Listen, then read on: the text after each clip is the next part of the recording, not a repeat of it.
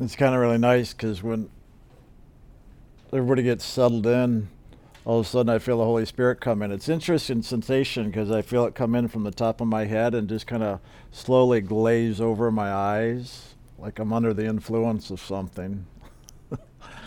I am. it's kind of nice because it's just you get used to it. You just like yesterday we were talking about retraining ourselves. We have our old habits that have gotten us caught up in the world, and then we're, de- we're in here developing new habits in a sense to get us caught up in spirit and to let go of the world. Once you do it enough, it really becomes a new habit where you just show up. You don't even have to pray or call on God or ask or meditate or anything. It just shows up because you've now retrained yourself that you're just in that alignment. Like Jim said yesterday, all he has to do is look up well, that looking up is just in our attention, where we literally just direct our attention in and up into spirit. And then we just hold our attention there and see what unfolds. And at times, just like when Jim and I share it, literally, I literally feel that movement of the Holy Spirit now just come into me and start to move. And so I just move with it and start to talk and see what comes out and when it's done, it literally just kind of lifts right back up, and, and then all of a sudden the words just stop with it. So it's kind of a, a fun process of of how it works, and it's always interesting because I wouldn't even know how I would describe it spiritually, but Jim's called it before like a collective consciousness. It's when everybody gathers together here in a room, then spirit collects the individual consciousness into more of a group or a pool, if you will. And that collective consciousness is what the Holy Spirit works with. And then as we share, it all comes out of the collective consciousness there.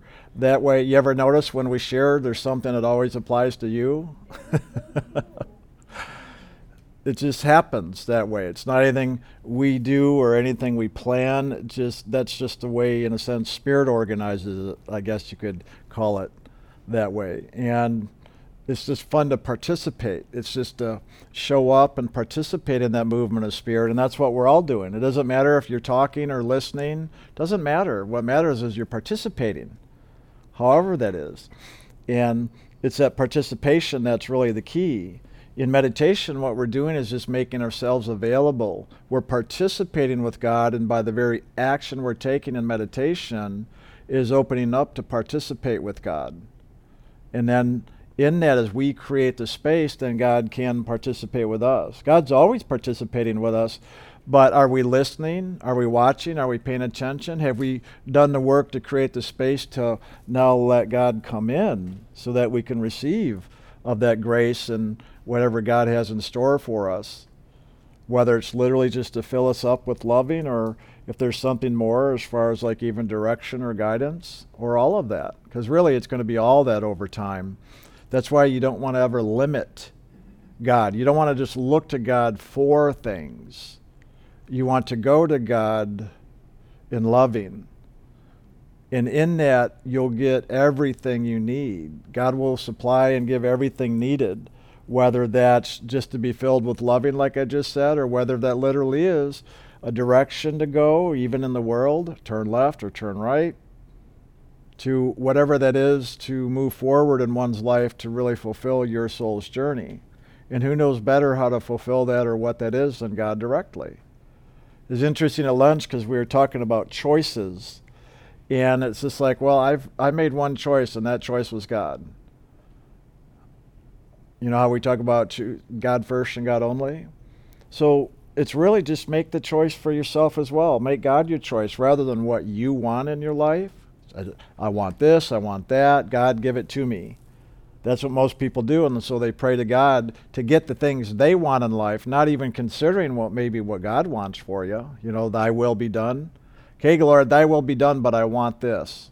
it doesn't work that way. That causes a split again in the consciousness, and then we're ever in struggle with wanting God's will and wanting God to fill us up and have spiritual experience but yet at the same time, we're ever in struggle trying to get what we want in the world. In other words, we're trying to control and manipulate. That's why the exercise we did yesterday, literally just what are you protecting, defending, or trying to control or hide, is very powerful. If you just literally worked on that one question, as long as you want. You're going to just peel away the layers until there's nothing left but God. And that's really the idea is to peel away the layers of our own desires, our own wants, our own beliefs, our own thoughts, feelings, so that all that is left is God. And it's just the process. That's all it is. It's just the process. It's funny because there's not a magic in it, but yet when we're doing the process, it often can seem very magical when we have those spiritual experience or those divine moments. Those are the things we live for often when we have those. It's like, wow, because it is very magical to the physical consciousness. And so we ever seek after that, wanting more. They say the only true desire really is the desire for God. Because in truth, even all the things we're seeking after in the world is that we're really seeking after God, not realizing that's what we're doing and all that we're seeking in the world. So if you can even begin to look at your life journey in the things you want in life and to experience, is that that's really your avenue by which you're seeking God. Maybe you can begin to kind of redefine how you look at your life to see that your life really is about seeking after God and fulfilling that God essence within yourself. Because I know a lot of us, in any spiritual group for that matter, everywhere I've been, will often totally separate God and the physical, and then they'll start making the physical wrong because they don't think it's God, and then it's all got to be about God, and then you end up denying those things that you need to take care of physically. That causes a split in the consciousness again. Anything that causes a split is called separation, which is always going to cause problems. So, all that we're ever trying to do is bring the two together. We're trying to bring that together so there's a oneness, just a one flow, a movement. Whether physically, spiritually, it doesn't matter how you define it. If you look at it all as spirit, God first and God only, you live that essence of spirit and loving. And if you really understand that, you're living that no matter what you're doing physically. So, what does it matter what it is physically you do?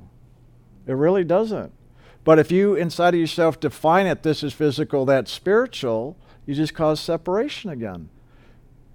So it's called I am doing spirit no matter what I'm doing physically. I am being and living in the divine that I am, regardless of what I do physically. Because who I am as divine is divine. There's nothing that can change that, regardless if I'm in the physical body or any other body. I am still that which is divine. And that's really the truth. Leave it at that. Stop creating the separation by making the physical wrong. You are spirit having physical experience, no matter what that experience is. There's no separation in that. No separation. And so pay attention to those things inside of yourself that maybe you've made wrong, that you've judged, let alone feared, those things that you have guilt around or shame, you know, guilt, shame, judgment, shunning, relationships. Anytime we do any of that, it causes that separation because there's something inside of us for some reason, whether a belief system or some emotional reaction, that we will often separate and make something wrong and define it in such a way that limits us and our experience that disassociates the spirit of who we are from all that. We want to totally associate ourselves as spirit having experience. Remember, God created all things, so God is in everything. And we are God as well. So we are God having experience with God. That all moves in a oneness, in a flow. You could say the air here unites us all. So we're all one in the air. The Holy Spirit is like the air. We're all one in the Holy Spirit. Here we are coexisting in that oneness of spirit as a divine spark, even here in the physical level. There's nothing but oneness, and everything moves in that flow of oneness. So there is no separation. But yet, in our minds, when we define things as separate, well, then our experience is of separation. And separation always causes pain and disturbance. and then the things that go with that.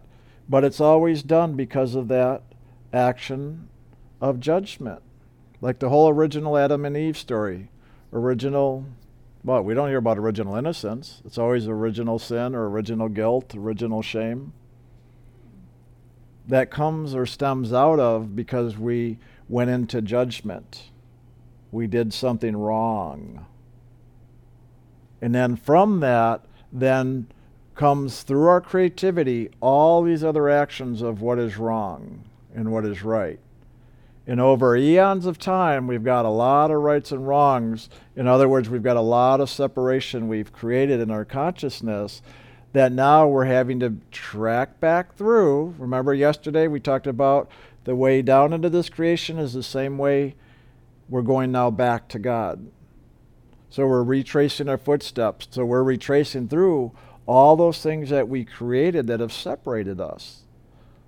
So, all the things, you know, the left workbook exercise, love in the dark stuff, all the things we hate, shun, judge, dislike, or make wrong. That's all we've done in our consciousness. Somewhere along the line, we accepted a belief system called good and evil. And out of that, then we started now defining things as good and evil. And that automatically started to polarize or separate us in our consciousness. So, out of the oneness of spirit, we went into polarity or separation. And so all we're doing now as we retrace our footsteps is now bringing that together where the two become one, where now we're going to begin to bring the right and wrong back together as a oneness of a place of observation where we just acknowledge it for what it is. Not right or wrong, but just for what it is, as it is. And as we come to that place of being able to just acknowledge things just as they are without judgment, fear, those things that create the polarity and separation, is where we're going to now start to find not only a greater peace and acceptance within ourselves, but in that neutrality, then, where we acknowledge things just as they are, is where we'll be now finding ourselves living from that place of oneness, uh, which is the soul consciousness. The soul sees nothing but loving. It is only when we drop in our consciousness down to the two eyes, or even the brain, left and right hemispheres, when we drop down into the double vision, so to speak, that's automatically we are split. And so we see everything through these eyes as right and wrong, good and evil.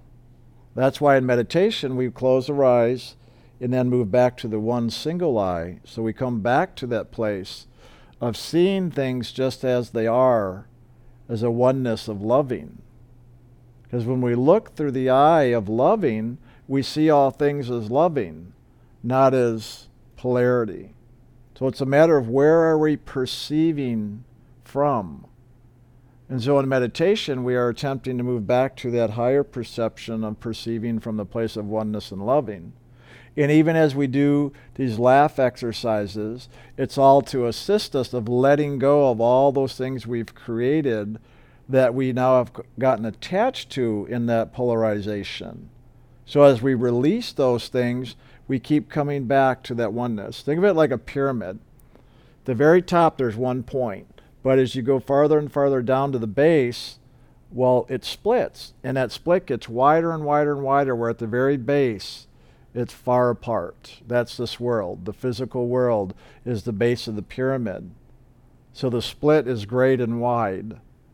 But as we begin to ascend the pyramid through the actions of meditation, LAF, taking responsibility for our thoughts, feelings, actions, and reactions, we end up right back at that one single point, the capstone, the single eye. You even pull out the dollar bill.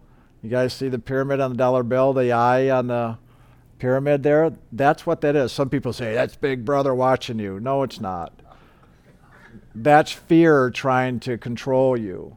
The founding fathers did this pathway. They put the symbols of the pathway even on our currency. The seeing eye is the eye of the soul, or the eye of God, if you will, at the top of the pyramid, which is the top of this creation. And so that's what we're attempting to do. So the founding fathers knew what they were doing, even the whole Declaration of Independence and liberty. That's what all that is about. But in evolution and the physical, you can only take that so far. You can't liberate the body, only the soul can get liberated. But in that attempt to go for soul liberation, it does have its effects into the world that in this world would call, call it liberty or freedom, even though in truth there's no liberty or freedom in this world. The body itself is a trap for the soul. Sooner or later, even after you travel a lot, you've seen enough and you're like, oh my God, I'm bored with this place. There's got to be something more. I feel so limited and trapped. Here on the islands, what do you call it? You feel trapped here? Yeah. See, those are all outer reflections of how the soul feels just limited in the body. And the only action to liberate the soul, to set it free, is that action of meditation and also releasing all those attachments in which we've imprisoned ourselves with. That's what we're doing here is releasing those to set the soul free so now we can begin to not only ascend the top of the pyramid but even rise above that the top of the pyramid is just getting up here, but then there's a lot of sky between here and the sun. There's a lot that we can fly through to merge into that sun, which is really God. And then that's a whole new journey, a whole different level of experience. But that's the direction we're moving into and through as we take these steps here through this physical journey here. And again, when I say physical, I also mean astral, causal, mental, etheric. The only time Jim and I, when we say spiritual, we really mean the soul level and the spiritual realms. We don't, sometimes we'll say spiritual when we're talking about the inner realms of the astral, causal, mental, and etheric, but really those aren't spiritual realms. Those are metaphysical realms. So we really do want to transcend all of that. But it really is literally scientific in a way, this process by which we ascend that pyramid this process by which we let go of the polarity and how we have, in a sense, bought into it or created that through our life experience, through our belief systems, our feelings, our actions. But it's important to realize the only way to really do this is through the Spirit. It cannot be done through the mind, it cannot be done through the emotions, it cannot be done through the imagination, cannot be done through the body. You can't feel or emote your way to God.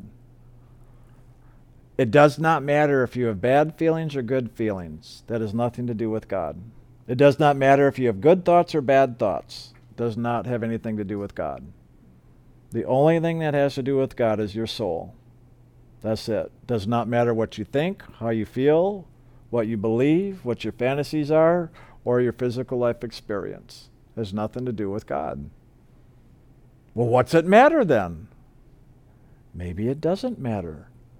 Maybe all we've done is made it matter, which created all of our attachments that have imprisoned us. So, this action of liberating and freeing the soul is letting go of all those attachments, and that's it. Simple, right? Well, it is simple. It's just that for so many eons of times and all the tons of karma we created, we're so far buried in it, we just can't seem to see our way out or how long it's going to take or whatever. That's why a lot of this is learning to live in the moment and always just keeping our eye on God, because in that is the only way it's going to happen anyway. But there's really no way of knowing what is the timeline going to be. But why bother focusing on a timeline. When spirit itself is eternal, there's no timeline in spirit. What does it matter what timelines are here? When we get caught up in the timelines here and we buy into that, we just hook ourselves back in.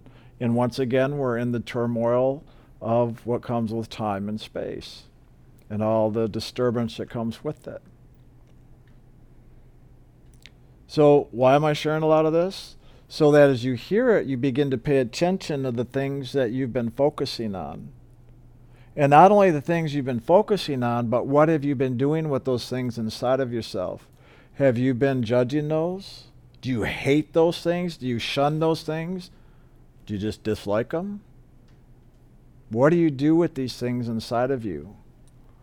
We have to pay attention. I'll often talk about it's more important our approach to things than it is about the things themselves. How we approach things. Do we approach it with fear, hate, judgment, dislike, shunning? Or do we approach it with loving, accepting, and forgiving? See, those are attitudes. So, yes, your attitude is important because based upon your attitude and how you approach things is going to make a difference of how you experience things. But ultimately, we want to go beyond the attitude because, again, attitudes are what? Good and bad, right? We want to rise above it to the place of the soul. The soul is the only, only place from which we truly see things just as they are, accept things just as they are, love things just as they are, and truly see it as an action of loving, an experience of the journey of our divinity. And that's all we need to do is come to that place and live from there. Then the rest is handled. Well, then why am I still here? Why do I still feel caught up? Well, just simply because there's yet more opportunity of living more and more from the place of the soul. So as you live from the place of the soul and you look and view into all those things that you've created that have gotten you caught up in the world, when you look at those things from the place of soul, you look at them from a place of loving. And what does loving do? But liberate. Loving liberates. Loving sets you free. And it is only loving that can do that. So even as we do these LAF workbook exercises, it's not just our attitude towards it that makes a difference, it's where we're truly coming from, either the soul or a different place that makes the difference.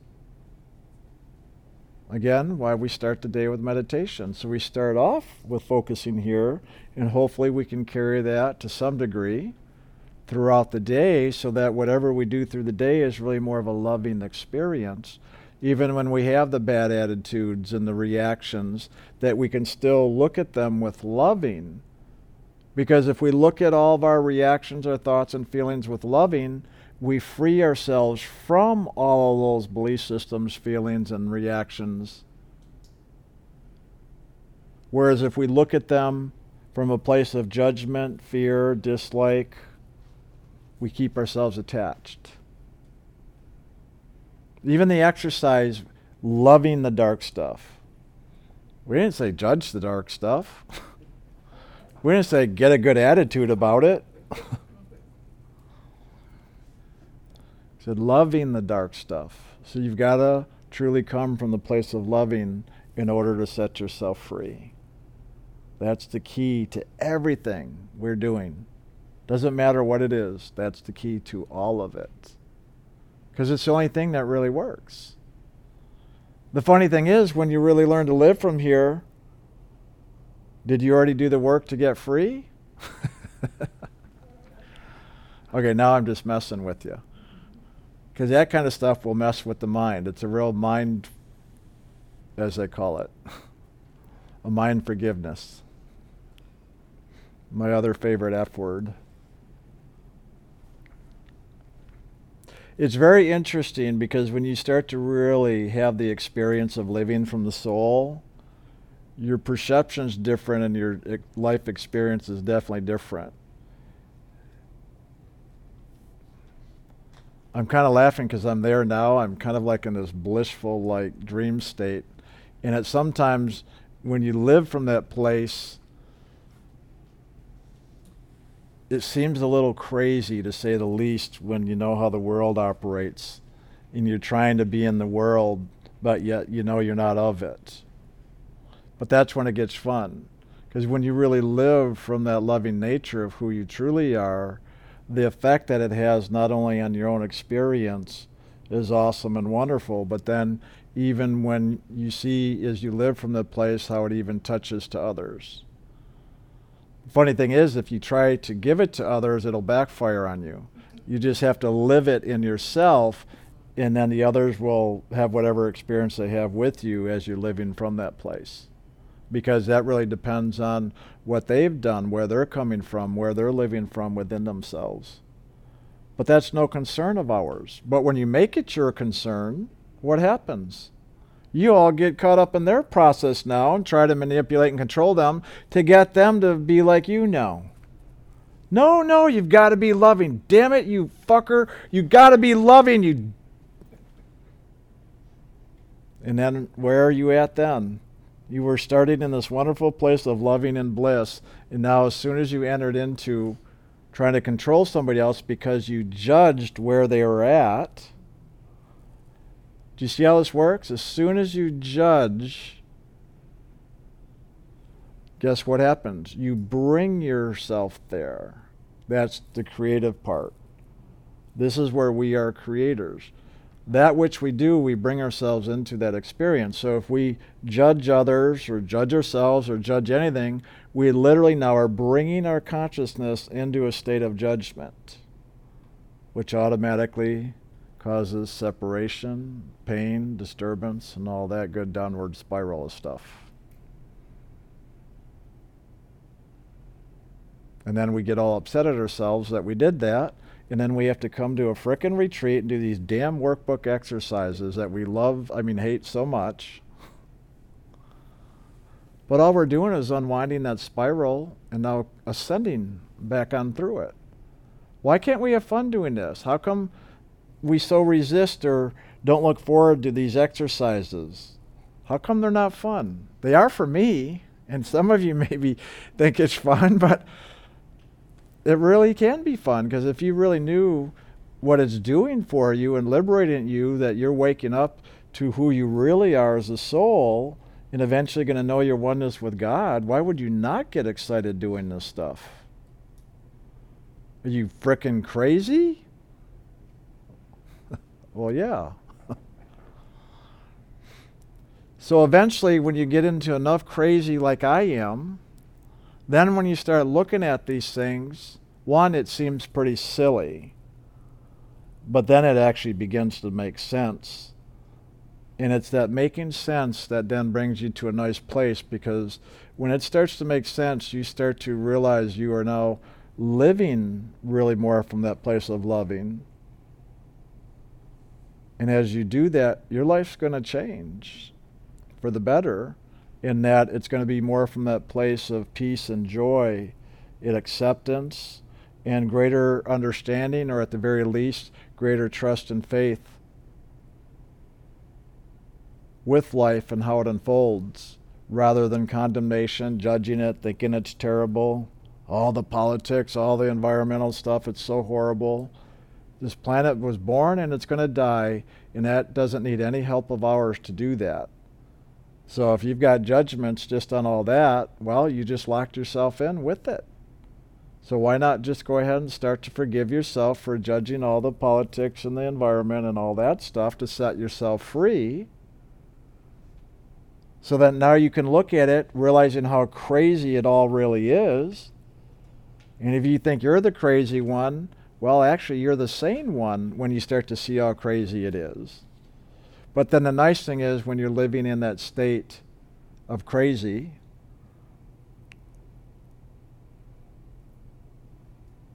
when you live from a place of loving and accepting, it really changes everything. And then you want to have a good impact on the world. When you live in a place of loving and accepting, the impact you have on the world and others is going to be very beneficial and uplifting. Do you think if you come because you look at the environment or politics or whatever in the world, and when you're filled with hate and judgment, do you think you're going to have a positive impact on it? Seriously? That's crazy, for real. Doesn't this make sense what I'm talking about, or am I just talking to myself here? Oh, I am talking to myself. I just have a multi personality. but that's it. That's why we've got to be willing to let go of all those judgments and whatever perspectives we've had on the world that we can call negative, to say the least, that have caused the separation. Because that's what the world is always trying to do here is to pull us into separation because as we go into separation is how we feed and keep giving it life. All we've got to do is let go and start giving the soul life once again. Start feeding the loving. That's really it. That's the simplicity. What are you feeding? Are you feeding that darkness, that hate, shun, just, ju- well, what is it? What is it? Loving the dark stuff. So, hate, shun, judge, dislike, and make wrong. Is that what you're feeding? Or are you feeding the loving, the accepting? I don't even want to say forgiving. That's just for when, because you've been doing all the other stuff. Again, LAF Workbook, whatever tools we talk about, they're all tools to help us just release whatever we've been caught up in in the polarity so that we can return once again to that place of oneness. God first and God only. And to keep doing everything we can to stay there, or if we slip back into polarity, to bring ourselves back. That's the simplicity. And find a way to make it fun. If this is not fun, then you're doing something wrong. and you should be shameful and guilty for that. You're doing it all wrong.